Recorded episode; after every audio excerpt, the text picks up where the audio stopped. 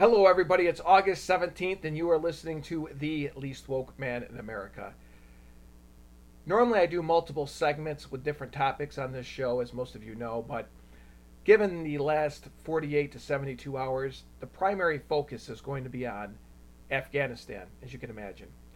My goal in the first segment here is just to try to give you the best possible overview of what took place over the last 20 years, and I'll be brief, and why it's important, and how it plays into what happened yesterday. Um, of course, everybody, well, not everybody, but maybe some young people don't know, but everybody has a general idea of what took place. September 11, 2001, terrible terrorist attacks. Certainly not the first terrorist attacks on America by Islamic jihadists, but the most successful and the most deadly. 3,000 people dead between New York City, the Pentagon, and the flight that crashed in Pennsylvania. The attacks were planned and carried out by Al Qaeda. So eventually, the Bush administration, actually pretty quickly, realized it was done by Al Qaeda, that Osama bin Laden and the other leaders of Al Qaeda were hiding in Afghanistan. That led to the U.S. invasion of Afghanistan, the war in Afghanistan, where many Taliban and Al Qaeda fighters were killed year after year. Now, we didn't kill bin Laden into the Obama administration. And to me, given the level of sophistication of our military and our allies' military, who was help, helping the European countries, that shows what an effective hiding place Afghanistan is for terrorist groups, for militant jihadists. And as part of this overview, let's talk about the word jihadist or jihad, because that's important, because we are still technically the targets of a jihad. I think a lot of us have forgotten that. And one of the reasons we've forgotten that is because we've been so successful over the last 20 years from preventing more attacks. Don't by any means think that jihad is over, that the Muslims love us, especially after having Obama for president. That we had Obama, Barack Hussein Obama, who I do not think is a Muslim, but he was our president.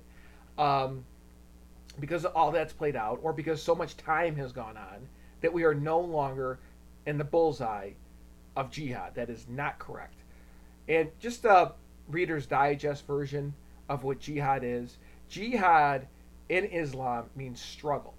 Struggle. Now, depending on the version or the interpretation of the Quran that a individual Muslim has or the group of that they're in within the sect that they're in within Islam is how that's interpreted.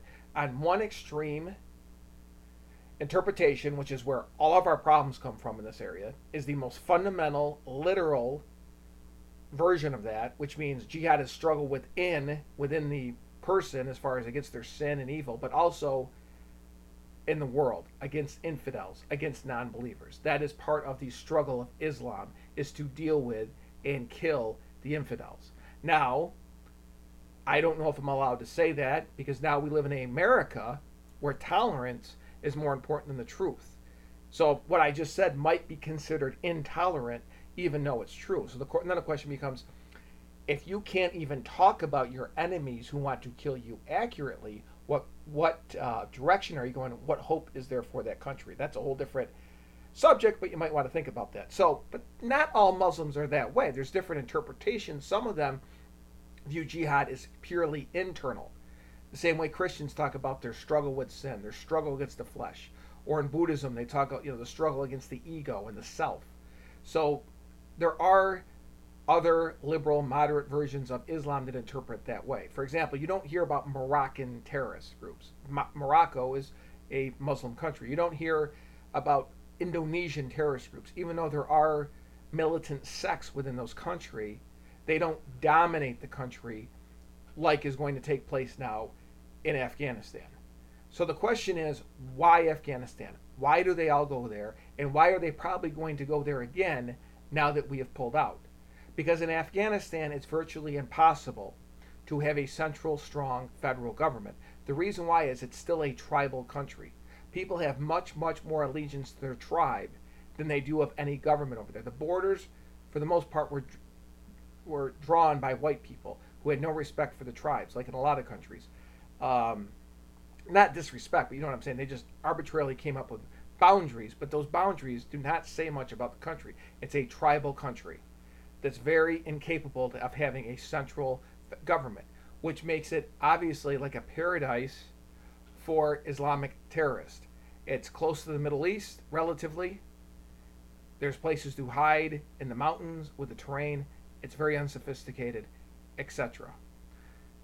So, did, the reason this is also important is because I know you could sit at a bar in this country and there'll be some guy that says, I don't know why the hell we're over there. I don't know why we're in that goddamn shithole in the first place. We got enough problems at home, blah, blah, blah, blah. I understand all that. And there's more libertarian types, like the junior senator from Kentucky, Dr. Rand Paul, who I love on so many issues. But with foreign policy, he becomes more of a libertarian like his father, where it's more we just need to focus on home and ignore a lot of problems around the world.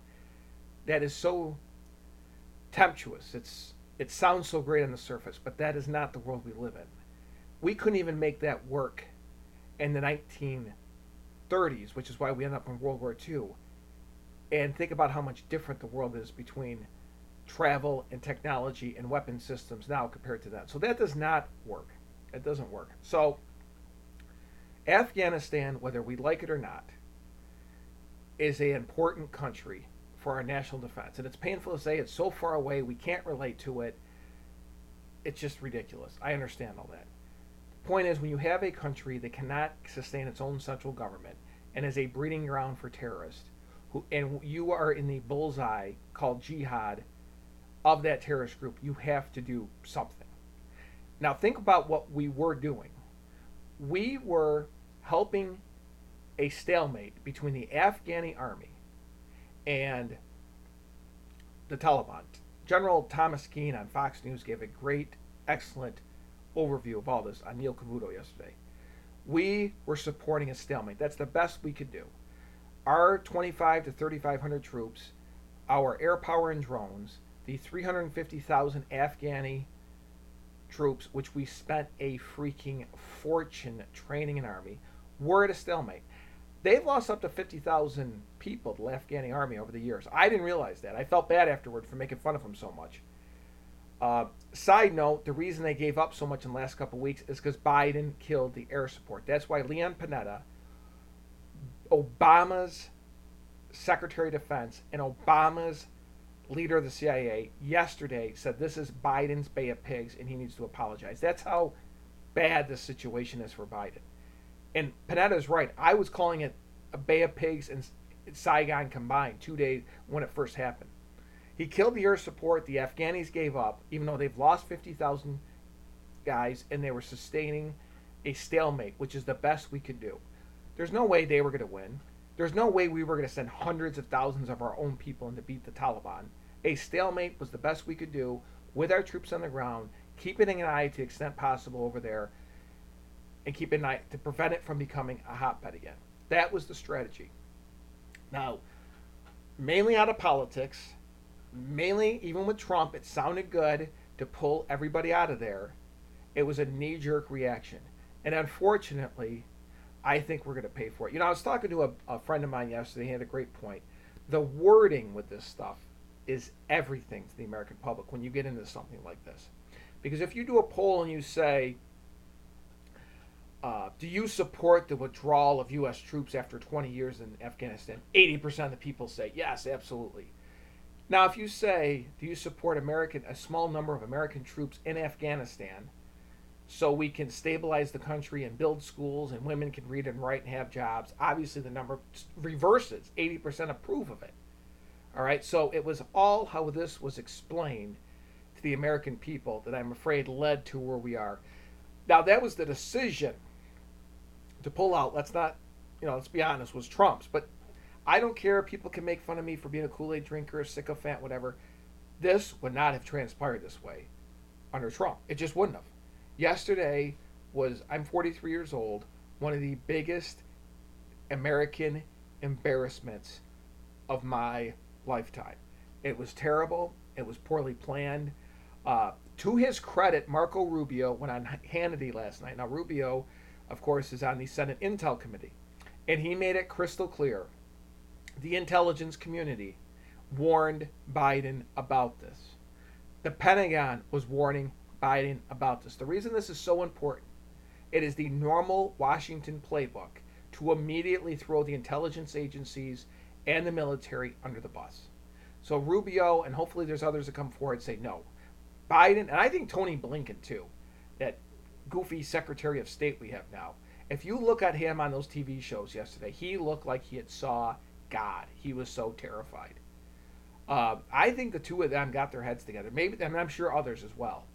Overrode the military, because based on what I've read and heard, the military and the CIA warned last week by the number of abandonments they were seeing in the Afghani army, there was big problems transpiring.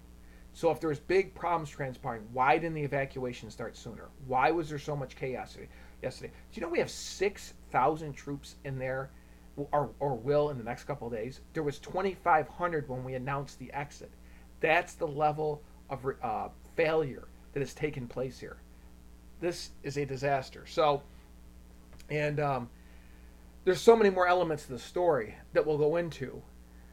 But the idea, I hear some people saying, oh, well, we might have to go back in there. I mean, the other story for me yesterday was China's reaction to this. First of all, you need to know China and Russia have not evacuated their embassies. That's the level of collusion taking place between Russia and China. So now that the Taliban possibly, it's not in stone, become a Chinese ally, or maybe allies too strong, but friends.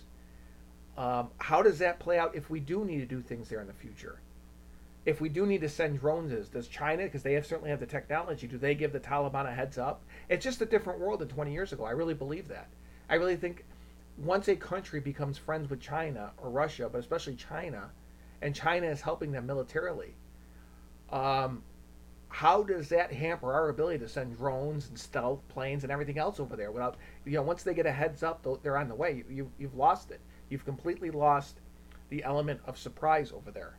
And so there's just so much to take into account. Um, it was a failure but again afghanistan as much as we don't like to admit it is an important country and i know biden and his grotesque pathological uh, speech yesterday mentioned that it's where empires go to die. It's called the country empires go to die. Okay, that's based on the idea, like the Soviet Union, we were trying to take the country over. We weren't. That we were sending, you know, ten like Vietnam, tens of thousands more troops, having hundreds of thousands stationed there. You send them in, they get all killed. We have to send more in because we're trying to take it over. Not close. Not even close. That sounded cute in the speech. I'm not trying to sound like a prick. I'm sure a lot of people nod their head, heads up and down, which is why the speechwriter put it in there.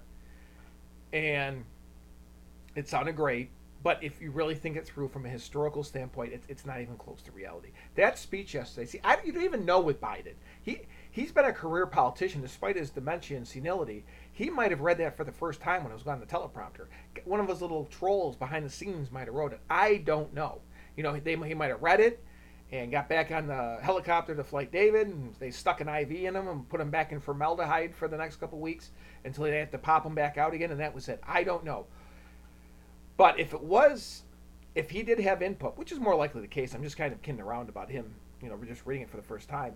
We saw a very scary side of Joe Biden, which frankly probably other people in D.C. have seen over the years. He blamed everybody under the sun and then used to plagiarize, which he's good at plagiarizing. He did that at Syracuse University Law School back in his 20s. Plagiarized Harry Truman's quote without mentioning him about the buck stops here. It was the craziest thing. I mean, the Afghani's fault, the other president's fault, everybody else's fault, and then the buck stops with me. It was a joke. And the, and the next day, and the Hill of all places are, has a poll from Trafalgar. You know, I, and of course the lefties listening to this Trafalgar. you mean you mean that that crazy Trump loving polling group? Whatever. Um, seventy percent of the American public disapproves how uh, Biden handled it, and magically, right around the same time, guess what? Food stamps are going to expand by twenty five percent. But that's a whole different story. Uh, no, kidding. But I, I will say this though. Given the failure of this, don't be surprised if the Washington money spigot is turned on full force here in the next couple weeks. Evictions, unemployment, food stamps, anything, anything just to turn the tide as far as the polls. They'll use Delta as a cover up, but it's all for damage control for what's taken place in the last 48 hours. So it's a mess.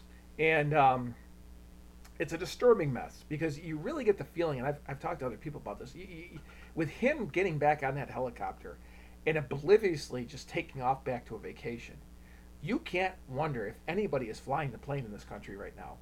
And if you look out, you know, if you have a more grounded view of international, the world that we live in, as far as Russia and China and the shrewd, tough, smart enemies that we have, and then you look at what took place in Afghanistan, who we have in the White House, who we have in the vice presidency, who our Speaker of the House is.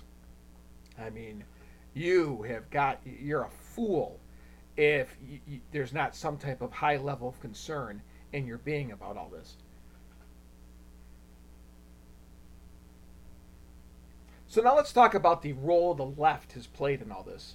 I mean, before we had the just a traditional Democratic Party and some far left idiots. Now, of course, we have the woke left, which is more dangerous than anything we've ever probably faced in this country internally, except for maybe the communists, which they kind of border on communists.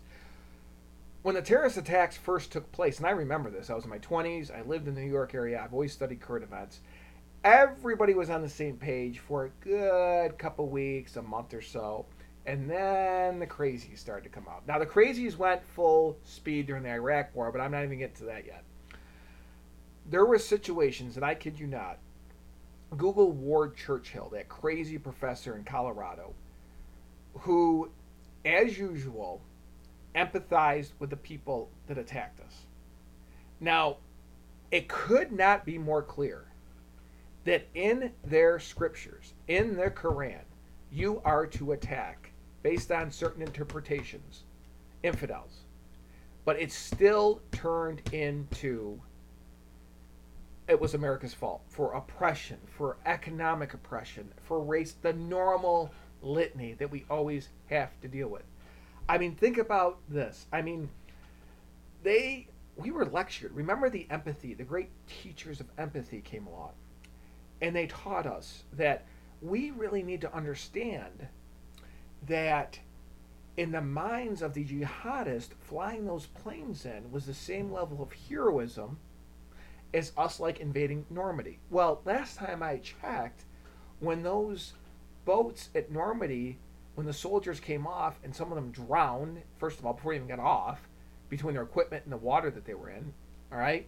They drowned, they were shot, got on the beach, and faced professional, trained, armed German soldiers. Okay? Not innocent civilians. So, right off the bat, you know, with this leftist, they were right off the bat, they were wrong. But there's so many, uh, you have to be careful with leftists because because they're emotional, the stuff they come up with, there's always the emotional knee jerk reaction. All of us, even myself, sometimes have, where you nod your head and say, oh, that's a decent point. But that's the problem. You have to go a step further. Like I mentioned before about the Afghanistan situation, it's easy like to listen to the guy at the bar and say it's thousands of miles away, it's a waste of money, we got problems at home and nod your head up and down. On the surface always sounds great, just like communism. But you think it through. It's like the whole, well, and they can do it in a way where they think they're enlightening you without realizing they sound like a foolish shallow, somewhat scary nutcase. And so we had the empathizers, where again it was America's fault. Oh, because we're building Amer- you know McDonald's and Starbucks in the in the Middle East. That's why they flew planes into uh, the World Trade Center. Create, you know, it's ridiculous. They it's same concept as the communists. In communism, in raw communism, it does not work. It is believed it doesn't work until the whole world is on the same page. It's right in their documents. Ronald Reagan greatly increases military spending, realizes we need to wait Soviet Union off the war, uh, earth. Maybe he spent too much money, but he wanted to bankrupt them. Because he understood it was spreading. Their goal is to spread it. They're they're they're waving a flag. You know, it's like Hitler telling everybody in Mein Kampf, "Here's the playbook. No one's hiding from it." And they still turn it into somehow it's our fault. So we had empathizers all the way back then. And that does not help our cause whatsoever. Um, it's it, it, you know it's it's it's scary stuff. So where have they been during all this? I mean, Obama, to his credit, a Democratic president of all people, you know, when really everything was collapsing for us in Afghanistan, we had lots of casualties. The the polls for the support for the war were terrible. He did a surge. He incorrectly pulled everybody out of Iraq, which led to ISIS uh, taking over half the country, and we had to go back in and fix it. But he did the surge in Afghanistan with Petraeus, uh, and we were able to stabilize everything, much to the uh, big time criticism of his own party.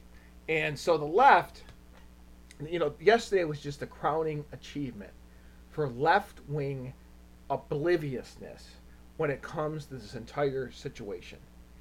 And to add to it, last night I was watching, um, I was right in the belly of the white conservative male patriarch beast.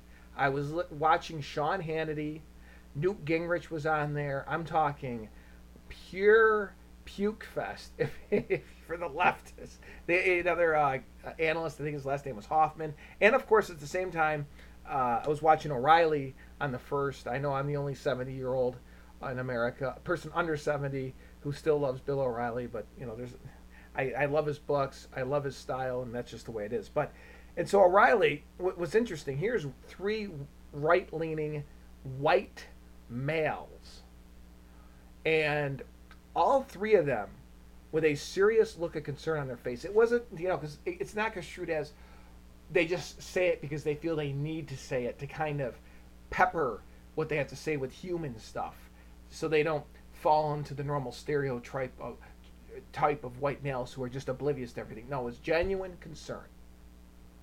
They all mentioned on two different stations what the women in Afghanistan are about to endure. And it was so true, and I couldn't help think, where are the feminists right now in this country? Has there been a statement from now? Has there been a statement from me too? If someone heard what I said earlier about jihad and killing non believers and how it's in the Quran, if I was some big, you know, huge million hits a day podcast listeners a day podcaster, it could be on the news because it sounds so mean and intolerant. The left would be all over it. But where are they right now when women in Afghanistan, I read just a couple days before Kabul fall in different provinces, some of them who worked at banks were ripped out of the banks. Their jobs are over. They're back to wearing burqas again. Where's Jane Fonda? She was spitting on the troops when they came home, our American troops from Vietnam. Has she said anything about this Afghanistan situation? So it's really, um, you know, a sick mess. You mentioned Mike Pence, and they all light up like Christmas trees. All of them, the whole crazy group. Fonda, Behar, Barbra Streisand, you, you, name, you name them. But I don't see where they're, uh, and God only knows they always have remarks to about the U.S. military, which is the greatest bulwark in the world against the jihad that we're talking about here. And it, it, it, you see the twisted thinking here. none of it makes any type of sense. And the unfortunate thing is the lack of strategic thinking, um, the lack of planning. well, actually, I shouldn't say the lack of planning because the military, I really believe, did have plans in place. I mean, think about it. Think how fast, even though uh, I don't think I think it was a contingency plan. They had the troops out of Fort Bragg, North Carolina. I believe it was either in the middle of the night last night or today flying to Afghanistan. So they had a more grounded view of what the hell was going on over there than obviously Biden did. They have those guys ready, those troops, men and women, ready to go. Um, so there's there's a lot to take into account here, and this is not over yet. The, you know, the, yesterday on Fox News they were playing clips of the late great Charles Krauthammer, multiple times over the last uh, the last seven or eight years of his life. He said the Taliban think in terms of years, not weeks and months, years, and it's amazing. Twenty years later, they are back in the driver's seat over there, and to think that uh, that jihad that that is that deeply instilled in them that by any means that's going to go away is just an absolute fallacy. So, and I'm not even going to say I hope I am wrong. I know I know I'm not wrong on this. And God bless our troops who went over there and got killed and have PSD, TTSD now and lost limbs and can't function in reality. Because as I said before, I think we're going to find out the hard way. Right now, you know, like I said, it, it is a connotation. It was all a waste, and uh, we have nothing to show for it. No, I, I think we're going to find out that during those 20 years, we absolutely did have something to show for it. We absolutely did have something to show for it. And because something bad is going to come out of that country without any type of American and European influence on that country. Based on what I've heard, um, our allies, even the European countries, wanted to stay in Afghanistan. Now you can make the case, of course, well, why didn't they stay on their own? And there's a lot of truth to that. They shouldn't. These are first world uh, economies or countries with big economies, big militaries. They shouldn't need us, but they wanted us. When we pulled out, they all pulled out. So we'll see what happens in the future. But we have to um, face reality that this is far from over. And yet, what happened yesterday was an absolute national embarrassment.